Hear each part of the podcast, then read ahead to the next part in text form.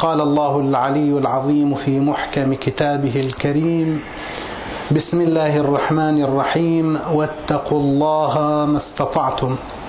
آمنا بالله. صدق الله العلي العظيم. أهم الأشياء أهم الأمور. إذا حذفنا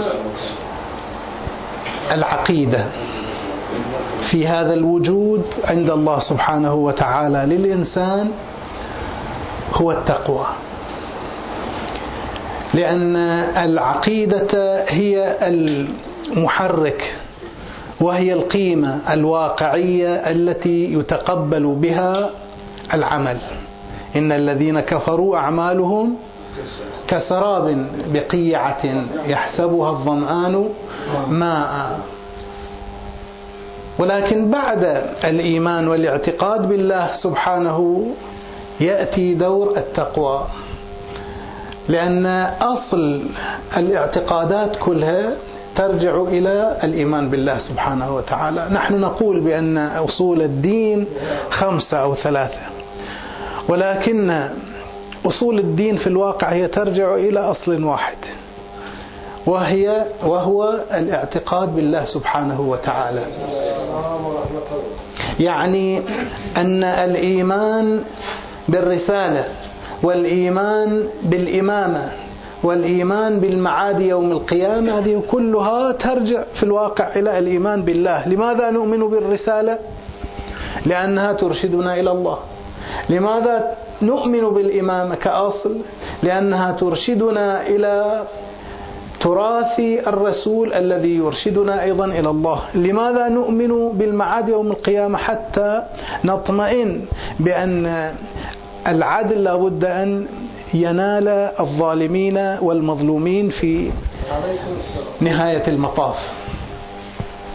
فإذا أصل الاعتقادات يرجع إلى الإيمان بالله يرجع إلى التوحيد. ومعرفة أصول ومعرفة الأسماء الحسنى والصفات العليا لله سبحانه وتعالى من العدل والإيمان والهيمنة والإحاطة. ولكن بعد هذا الأصل هو التقوى. إنما يتقبل الله من المتقين. الأعمال إذا لم تكن متلبسة بلباس التقوى ولباس التقوى ذلك خير المقصود مو يعني أنه غير جيد وهذا أجود منه وإنما المقصود الخير فقط في ماذا؟ في التقوى. العمل الذي يخلو من التقوى كلا عمل العمل الذي لا يوجد له لباس فيه تقوى الله سبحانه وتعالى لا يتقبله الله سبحانه وتعالى كما يقول سبحانه في الكتاب إليه يصعد الكلم الطيب. الكلم الطيب المقصود منه ماذا؟ يعني الاعتقاد. إليه يصعد الكلم الطيب. لكن ما الذي يرفع هذا الكلم الطيب؟ العمل الصالح يرفعه العمل الصالح لا قيمة له أصلا إلا إذا كان بلباس التقوى. إل إنما يتقبل الله من المتقين حاصر. بل أكثر من هذا. أصلا هناك اتحاد بين التقوى وبين الإيمان. لأن التقوى ما معناها؟ التقوى معناها الاعتقاد بالله الاعتقاد بمهابة الله الاعتقاد بلطف الله الاعتقاد بعقاب الله الاعتقاد بجزاء الله. ولا إذا واحد ما عنده هذا الاعتقاد يوجد عنده ذرة من تقوى؟ فإذا التقوى هي بحد ذاتها الاعتقاد بالله. لكن شنو الفرق؟ الفرق أن الإيمان ما ينطوي عليه الجوانح. العقيدة هي الإيمان الداخلي. ممكن واحد عنده إيمان لكن ما يبين في الظاهر. مظهر هذا الإيمان يتمظهر بماذا؟ بالتقوى. قد يكون هذا العنوان مسلما واضحا عند جميع المؤمنين. ولكن الكثيرون يسألون كيف يمكن للإنسان أن يشق طريقه في أو سلم الصعود في هذا المجال في مجال التقوى.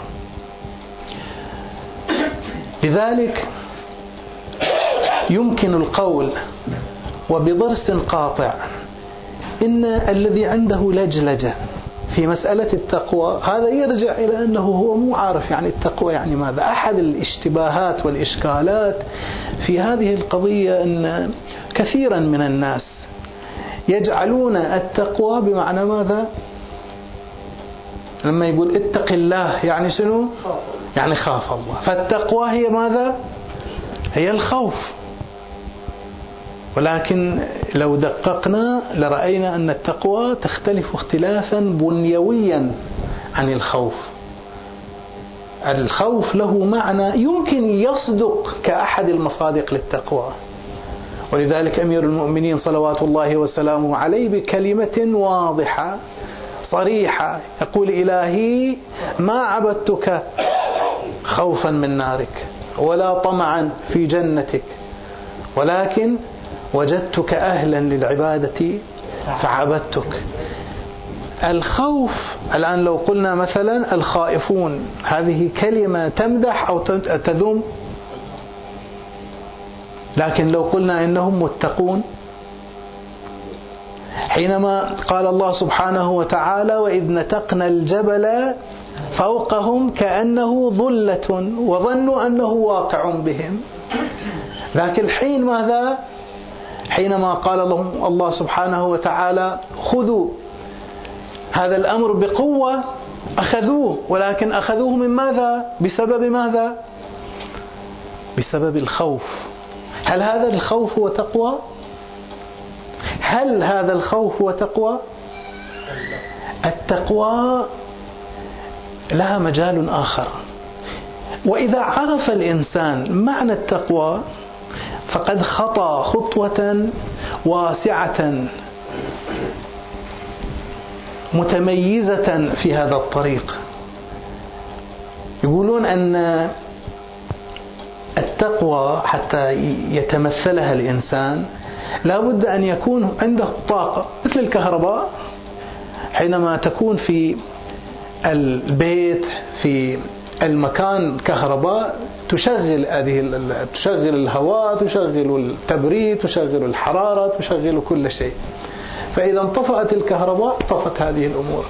ما هي الكهرباء التي يمكن للإنسان أن يحصل عبرها التقوى؟ يقولون هناك أربعة أسلاك أربعة مؤثرات للوصول إلى التقوى. السلك الأول هو إرادة الله سبحانه وتعالى ورحمته. يهدي من يشاء ويضل من يشاء. طبعا هنا معنى يضل من يشاء مو يعني الله يجبره على الضلال وإنما يتركه. أنت تعطي هذا الفقير دينار وذاك الثاني ما تعطيه. ما يقول لك ليش أنت حرمتني؟ هو من عندي أنا. ثواب مستحب إلا إذا كان طبعا هناك وجوب من جهة أخرى ذاك أمر آخر. أنت أهديت مثلا جارك هدية هذه الهدية على نحو ماذا؟ على نحو المحبة والإحسان. جارك الثاني ما أعطيته أو صديق الثاني ما أعطيته. هذا من عندك. هذا هديته هذا لم تهده. فهذا كأنما ماذا؟ أحييته وهذا أمته هذا كأنك هديته وهذا أضللته. لأن الهداية الواقعية والحقيقية ممن من؟ الله سبحانه وتعالى. وطبعا أيضا يرجع إلى أصل هذا الإنسان وعمله ونيته.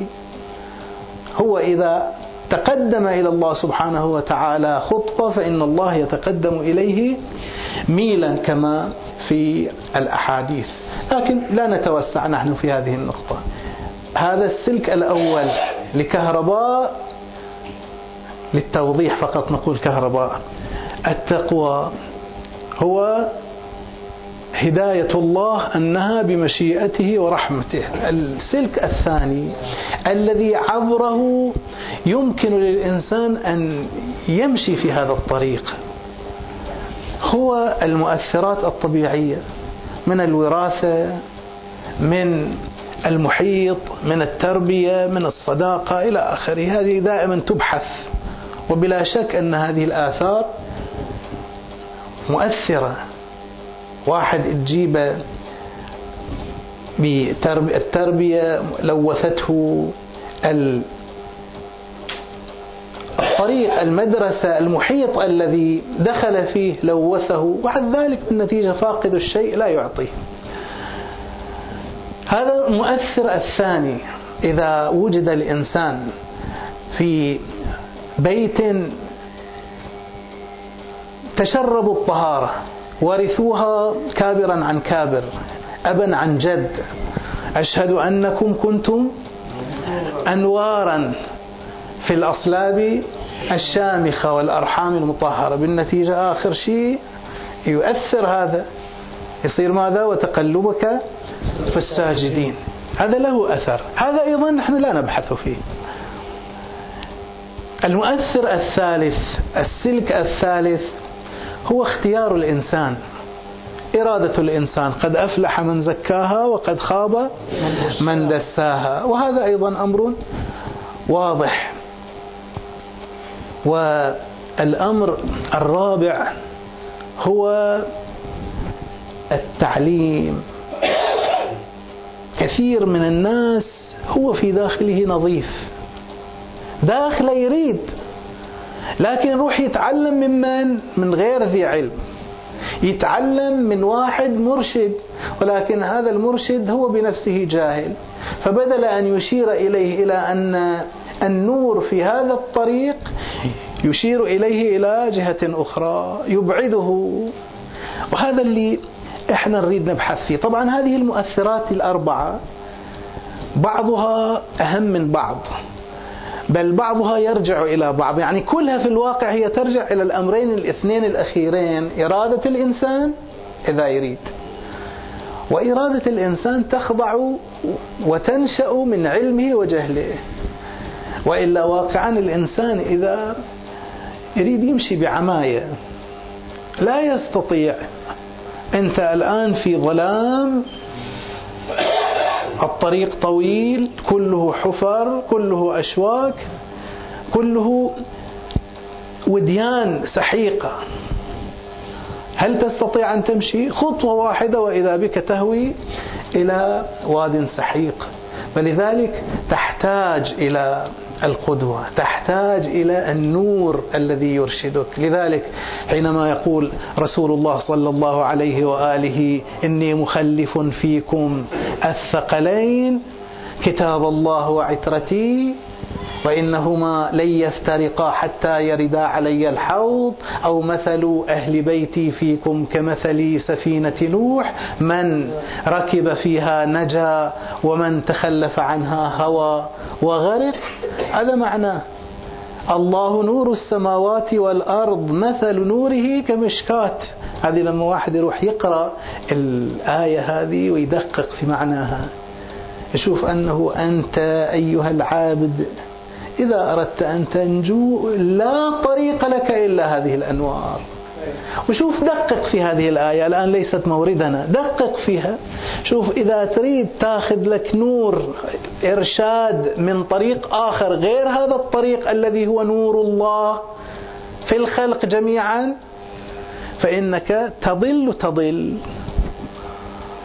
هذا الطريق هذا النور لابد أن يكون زيتونة مباركة.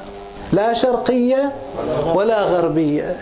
نورها منها يكاد زيتها يضيء ولو لم تمسسه نار نور على نور يهدي الله لنوره من يشاء. والله واسع عليم. الله سبحانه وتعالى حصر لنا الطريق من أجل الوصول إلى بر الأمان عبر هذا العنوان وهو التقوى بطرق لا تستطيع أن تسلك هذا الطريق إلى عبر مجال آخر عبر طريق آخر.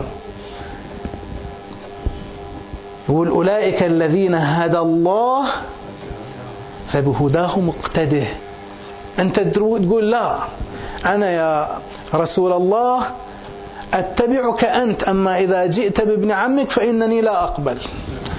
إذا أردت أن تنصبه علينا أنا أطلب من الله أن ينزل علينا صاعقة من السماء ما أتحمل ما أقبل.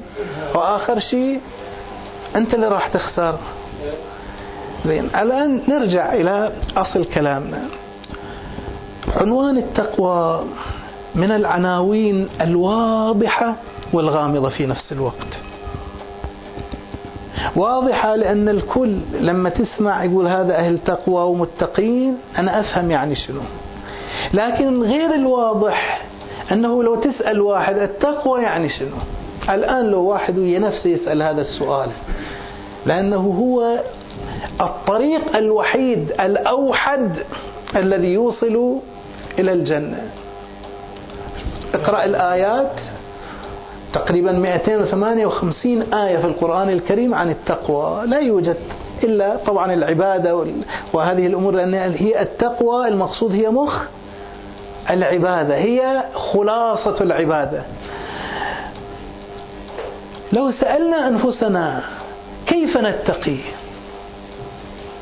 ممكن واحد يقول نترك المحرمات ونرتكب الواجبات نؤدي الواجبات. هذا عنوان عام الكل يمكن يقوله. لكن إحنا نشوف أن كثيرين هذا يقول أنا أطبق هذه الأوامر والتعاليم الإلهية وذاك يقول أيضا أطبق. ليش اذا ما موصل الإنسان؟ ليش أن كثيرين يرجعون إلى الوراء بدل أن يتقدموا إلى الأمام؟ مشكلة في فهم هذا الطريق في معرفة هذا الطريق. وعدم الفهم يجعل الإنسان يعيش في حالة من اليأس حالة من القنوط من أنه أنا لا يمكن أن أصل. لأن في الواقع هو ما يدري شنو معنى التقوى وشنو معنى هذا الطريق اللي يمكن أن يتمثله ويمشي فيه. لو فرقنا سألنا ما الفرق بين التقوى وبين الخوف؟ بين التقوى وبين الخشية. بين التقوى وبين الهيبة المهابة. بين التقوى وبين الرهبة. بين التقوى وبين الوجل. بين التقوى وبين الخشوع. وهكذا كلها عناوين موجودة. لكن تشوف أن الأنبياء من أول ما جاءوا شو يقول؟ اتقوا الله وأطيعون. ما يقولون الكلمات الثانية هذه اللي إحنا ذكرناها. وإذا جابوها لابد بقرائن بحيث المقصود منها ما هو؟ التقوى. ما هو المقصود من التقوى لو سألنا أنفسنا؟ فهذا التعبير واقعا ما موجود حتى في لغات ثانية. هذه تعابير يسموها تعابير قرآنية تعابير إسلامية. يعني حتى العرب من قبل ما كانوا يعبرون بهذا التعبير. ممكن يعبر بتعبير آخر. مثل الصلاة الصيام الحج تعابير جديدة يسموها تعابير إسلامية. وعجيب أنت بس تسمع كلمة تقي متقي تحس بحالة من الميل إليه تحس بأنه حتى ذاك الفاجر الفاسق أيضا يميل إليه. ما معنى التقوى؟ التقوى معناه طبعا بعضهم عرفها بأنه أن يراك الله حيث أمرك وألا يفقدك حيث نهاك. لكن هذا تعريف بالصورة الخارجية بالسلوك العملي. التقوى لا معناها مختلف. التقوى يعني التفتوا التقوى تعني معرفة الله سبحانه وتعالى. التقوى تعني الإحساس بالهيبة والمهابة لله سبحانه وتعالى. يعني تعبير الحرام ما نقول حرام؟ الحرام لو تروح إلى اللغات الثانية ما موجود. الكلمة هذه خاصة باللغة العربية ومو خاصة باللغة العربية خاصة بالإسلام. يعني قبل الإسلام أيضا كلمة حرام لها معنى ثاني. الآن في اللغات الثانية مثلا باللغة الإنجليزية لما يصيروا الناس مسلمين حرام شي يقولون؟ يقولون حرام. بالعربي يأخذونها. مثل حج يقولون حج. بالفارسي حرام حرام. حلال حلال. تشوف الآن تخيل كلمة حلال يعني شنو؟ حلال يمكن لها خمسة ستة معاني. لكن هذا المعنى الجديد اللي إحنا الآن متشرب بدمنا ونتعامل وياه كأنه مسألة جدا عادية وبسيطة. لو نركز فيه شوف ترى هذا معنى مبتكر. حلال. حل يعني شنو؟ حل يعني نزل. حل يعني فك. حل يعني شنو؟ يعني مكث. حلال. الإسلام جاب معناه يعني شنو؟ يعني أنه هذا صحيح لك عند الله سبحانه وتعالى. عند الذي تهابه. الحرم ليش نسميه حرم؟ الحرمة ناس كثيرين هذا الكلمة كلمة حرمة يعتبرونها نوع من التوهين بينما هي قمة الاحترام. أصلا كلمة الاحترام هي جاية من هذه. حرمة يعني شنو حرمة؟ ونسمي نقول الحرم. الحرم يعني ماذا؟ حرم يعني حالة من الهالة. أجعلها بيني وبين ذلك المحترم. بيني وبين ذلك الشخص. الآن الشخص سواء كان أمرا معنويا أو أمرا كالله سبحانه وتعالى أو كسائر الخلق. ولكن أجعل ما يحجزني عن الوصول إليه نوع من التهيب. هذا مو خوف. ممكن يكون شيء أنا أدري أنه في رضاه ولكن هذا الذي في رضاه ركز هذا الذي في رضاه في داخلي أحس أنه مو المستوى اللي المفروض أنا أتعامل وياه به. فلذلك أحس بأنني لم أؤده لم أعطيه حقه. فلذلك أنا لم أحترمه. لذلك يقول منطقة محرمة. عندنا الحرام المكي عندنا الحرام النبوي عندنا حرم الأئمة سلام الله عليه فالله سبحانه وتعالى لما نقول لحم الخنزير حرام يعني شنو حرام؟ مو حرام يعني ممنوع.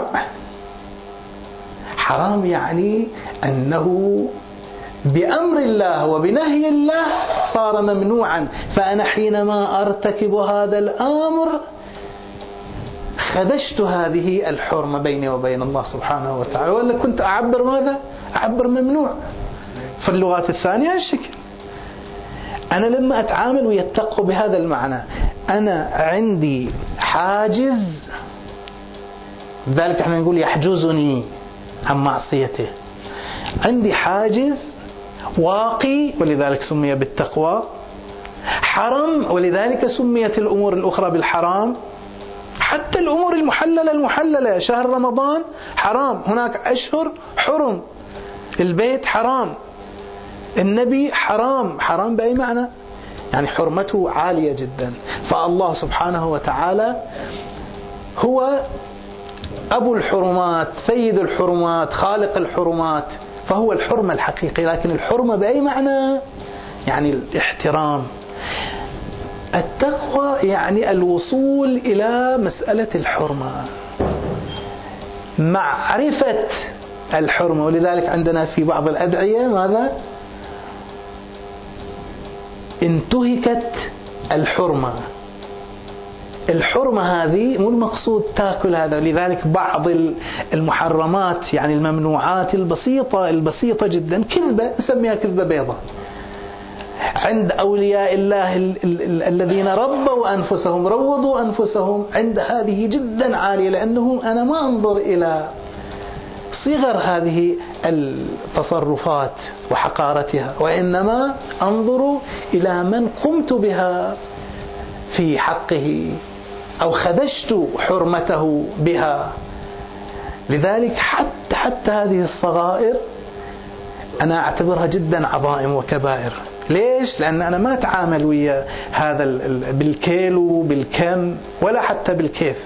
وإنما أنا أتعامل مع من يكون خلف هذا الحاجز. التقوى بهذا المعنى. التقوى يعني أن يكون الإنسان عنده ذلك الحاجز. لكن هذا الحاجز شلون يكون؟ كيف يمكن أن يحصل لي هذا الحاجز؟ لا طريق. إلى الوصول إلى مثل هذا الحاجز إلا بمعرفة الله سبحانه. ولذلك يقول أنت ممكن يكون عندك معرفة. ولذلك كل المؤمنين عندنا في الروايات أن الإيمان على عشر درجات. في بعض الروايات أن المقداد في الدرجة الثامنة. وأبو ذر في الدرجة التاسعة وسلمان في الدرجة العاشرة من الإيمان. الكل عنده بمقدار معين معرفة الله وهذه المعرفة هي تخليه لذلك في بعض القضايا حتى إحنا الصغار نشوف بعض القضايا ثقيل علينا نفعلها. بس حتى لو يخلي واحد على رأسنا مسدس يمكن ما نسويها. مثلا ذاك البعيد يفكر مع محارمه. أصلا ما يفكر. وحتى لو أنت يخلون على رأسك مسدس وممكن أن تقتل أيضا ما ترتكب هذه الفاحشة. ليش؟ لأن الحرمة هنا معروفة واضحة عندك. إذا الواحد هذه الحرمة تتضح عنده يتضح رحمة الله سبحانه وتعالى رحمة الله. تتضح عنده سلطة الله تتضح عنده رحمانية الله تتضح عنده إحسان الله. الصفات العليا الأسماء الحسنى لله سبحانه وتعالى. هذه إذا تتضح عند الإنسان وكلنا على هذا الطريق. صغيرنا عنده تقوى وكبيرنا إن شاء الله عنده تقوى. لا يقال واحد يقول زين شلون تقوى ومعاصي؟ التقي المفروض لا يقارف المعاصي يقول لا يزني الزاني حين يزني وهو مؤمن. يعني هذه الحالة تختلس منه تروح منه بعدين يقوم بهذا العمل. وهذا الفرق بين الإيمان المستودع والإيمان المستقر. بعضهم إيمانهم مستقر ثابت وبعضهم لا عنده إيمان ولكن بالساعة يشتغل. تشوفه مرات في أعلى درجات الإيمان ومرات تشوفه لا رد نزل إلى أسفل السافلين السبب شنو هو؟ السبب أنه ذكر الله الذكر هنا بمعنى التذكر بمعنى التصور بمعنى أن يرى الله سبحانه وتعالى نصب عينيه دائما.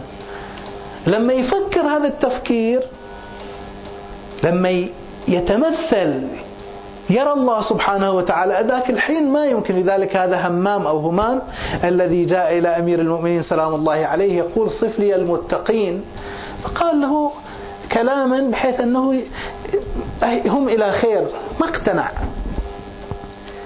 ذاك الحين ماذا؟ فسر له المتقين هم والجنة كمن قد رآها فهم فيها منعمون وهم والنار كمن قد رآها فهم فيها معذبون. بعض الأعمال مثل أكل مال اليتيم هذا بعض الناس يأكله كأن العيد. لأنه ما يشوف ما في فرق بينه وبين ذاك. لكن بعض الناس لا يرتعش. إذا مو ياكل يريد يصرف على اليتيم يخاف درهم زيد درهم نقص. أنا الآن في رضا الله سبحانه أو لا؟ وفي ناس لا. الغيبة عندهم أسهل ما يكون. لأن عند هذا اللي لما يشوف أخوه يضحك وعادة هذا اللي يضحك هذا لا يفيدك لا في هذه الجلسة ولا فيما بعد.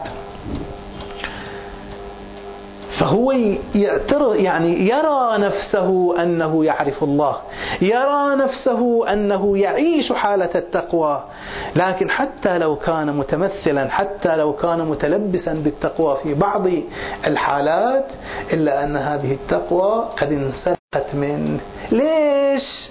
لأن هذه التقوى في الواقع كان لباسا مؤقتا. وللأسف الشديد بعض الناس بسبب عدم تقوية هذا الجانب زيادة المعرفة بالله سبحانه وتعالى ترى أن هذه التقوى مو تصير بعد مؤقتة. مرة واحدة تروح. تزول تزول.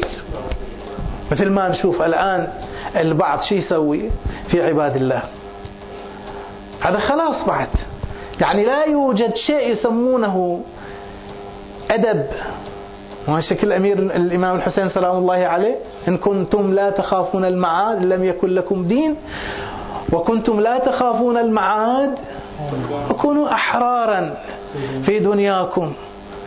ثم ارجعوا إلى أحسابكم إن كنتم عربا كما تدعون. هناك بعض القضايا واحدة بعد واحدة. شنو يقول أمير المؤمنين سلام الله عليه في دعاء اللهم اغفر لي الذنوب التي تهتك. العصم يعني شنو؟ العصم يعني ستائر. عصمة ستار بعد ستار بعد ستار بعد ستار. الله سبحانه وتعالى خل على كل واحد. عشرات بل آلاف بل أو مئات الستائر الحجب. ولكن هذا بتصرف من هنا يهتك سترا ثم يهتك سترا ثم يهتك سترا. وإذا به تتهتك جميع أستاره أستاره ويصير مثل ماذا؟ الأنعام. بل هم أضل. فالمهم أنه أنا لازم أعرف ما هو معنى التقوى. العلم له جدا أثر كبير. العلم مثل مثل باب التشبيه وإلا وجه الشبه ليس في محله. مثل الطبيب أو الناس المثقفين ثقافة صحية تشوف حياتهم تغيرت. ليش؟ لأن صار يعرف أي الأمور مثلا الماء شلون ينظفه الآنية الوعاء شلون ينظفه البيت شلون ينظفه لباسه شلون ينظفه. في بعض الناس ما يهتم إلى هذا. فلذلك تحس أنه يعني أقل الأمور ممكن تسقطه ممكن آه، تهلكه مع أنه كان يمكن بعشر دقائق الجلوس إلى تقرير قراءة كتاب قراءة خبر عن هذه الآثار السلبية أو الإيجابية يتعلم. لكن طبعا هذا من باب التمثيل. واقعا الله سبحانه وتعالى إذا عرفه الإنسان وشلون نعرفه؟ يعرفه بمعرفة أسمائه. وهذا عجيب هذا اللي يقول لنا أنه أهل البيت هم شنو؟ هم الأسماء الحسنى. وبعضهم يستعظم يقول يعني شنو الأسماء الحسنى أهل البيت؟ الله سبحانه وتعالى لطفا منه رحمة منه أعطانا وسائل أمام أيدينا. أنا شلون أعرف العدل؟ لما أشوف عدل أمير المؤمنين. شلون أنا أعرف العلم؟ لأنه اللي في القرآن أخبار. إخبارات عن الآخرة إخبارات عن هذه الدنيا. أنا عبر أمير المؤمنين عبر رسول الله صلى الله عليه وآله وسلم. لما أعرف العدل لما أعرف العلم لما أعرف التقوى عفوا لما أعرف الرحمة لما أقوم أعرف صفات الله سبحانه وتعالى. فهي هذه الوسيلة لمعرفة الله سبحانه. إذا عرفنا الله وطبعا المعرفة تكون تدريجية واحدة بعد واحدة. لكن الحين الإنسان بنفسه يحس روحه أنه بعض القضايا اللي كان يرتكبها بشكل طبيعي. ممكن مثلا يعتبرها اللهم لا تجعلها غيبة اللهم لا تجعلها غيبة ويغتاب كأنما حلا لنفسه يعني بهذه الكلمة. كأنما حلا لنفسه. أو مثلا بعض اللحوم مثلا يتهاون فيها. طبعا سوق المسلمين في محله. ولكن أحيانا يصير في تهاون. مثلا أكل مال الجيلاتين. يحاول أنه يغمض عن الحكم الشرعي. أو إذا قالوا له يقول ها الفقهاء مختلفين فيه. أو إذا عرف رأي الفقهاء يحاول أنه يقول الفقهاء من هم ويستهزئ في الواقع يستهزئ بنفسه. لكن هذا الشخص نفسه اللي ذاك اليوم كان يتعامل مع الأحكام الشرعية بهذا بهذه الصورة. بعد فترة إذا بك تراه أكثر الناس ورعا. وين؟ ليش تغيرت هالشكل لأنك عرفت. هذه المعرفة هي اللي لازم الواحد يركضها الخطوة الأولى قلنا إحنا أربعة مؤثرات. قولوا معي.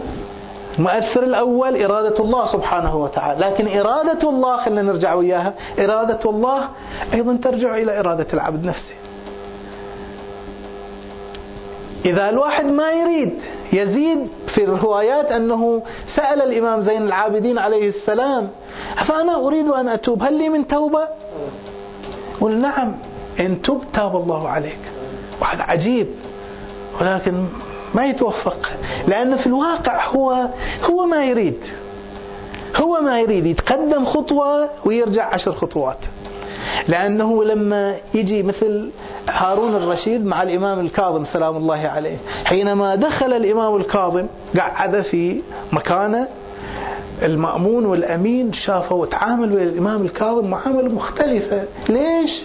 قال لأنه هذا هو صاحب الحق الحقيقي.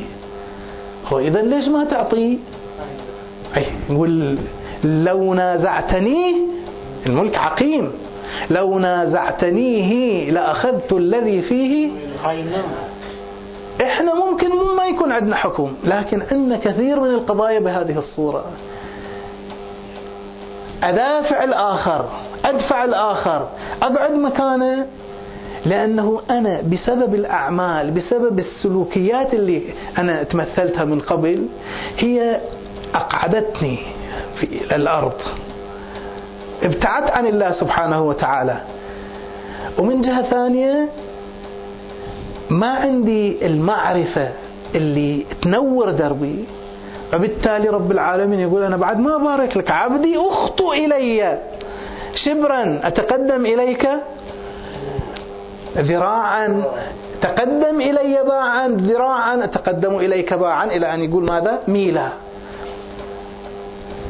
فإذا المسلك الأول أو الدافع الأول هو إرادة الله ومشيئته. الثاني هو البيئة والمؤثرات الطبيعية المتعارفة. هذه أيضا في الواقع هي من عمل الإنسان نفسه من جهتين. الجهة الأولى أنه يسألون يقولون أنه هذا الإنسان ليش رب العالمين خلق في وسط مثلا عائلة مسيحية هذا في وسط عائلة بوذية وهذا في وسط عائلة محبة؟ هذا مو ظلم. أحد الأسباب كما تذكر بعض الروايات وعليه بعض الفقهاء أنه في النشأة السابقة كان عندك رب العالمين لما, قال ألست بربكم؟ قالوا بلى. قالوا بلى. بعضهم سريع بعضهم بطيء. بعضهم لا. ما قال بلى. هو قالوا بلى على نحو الإجمال. بعضهم لا رفض. فهذا الذي تأخر وتلكى هنا يشوف هو يخلي مكانه. وين يصير؟ لأنه خصوصا ذاك البعيد واحد مثلا يولد من سفاح. هذا يعني يلحق بنفسه. العار.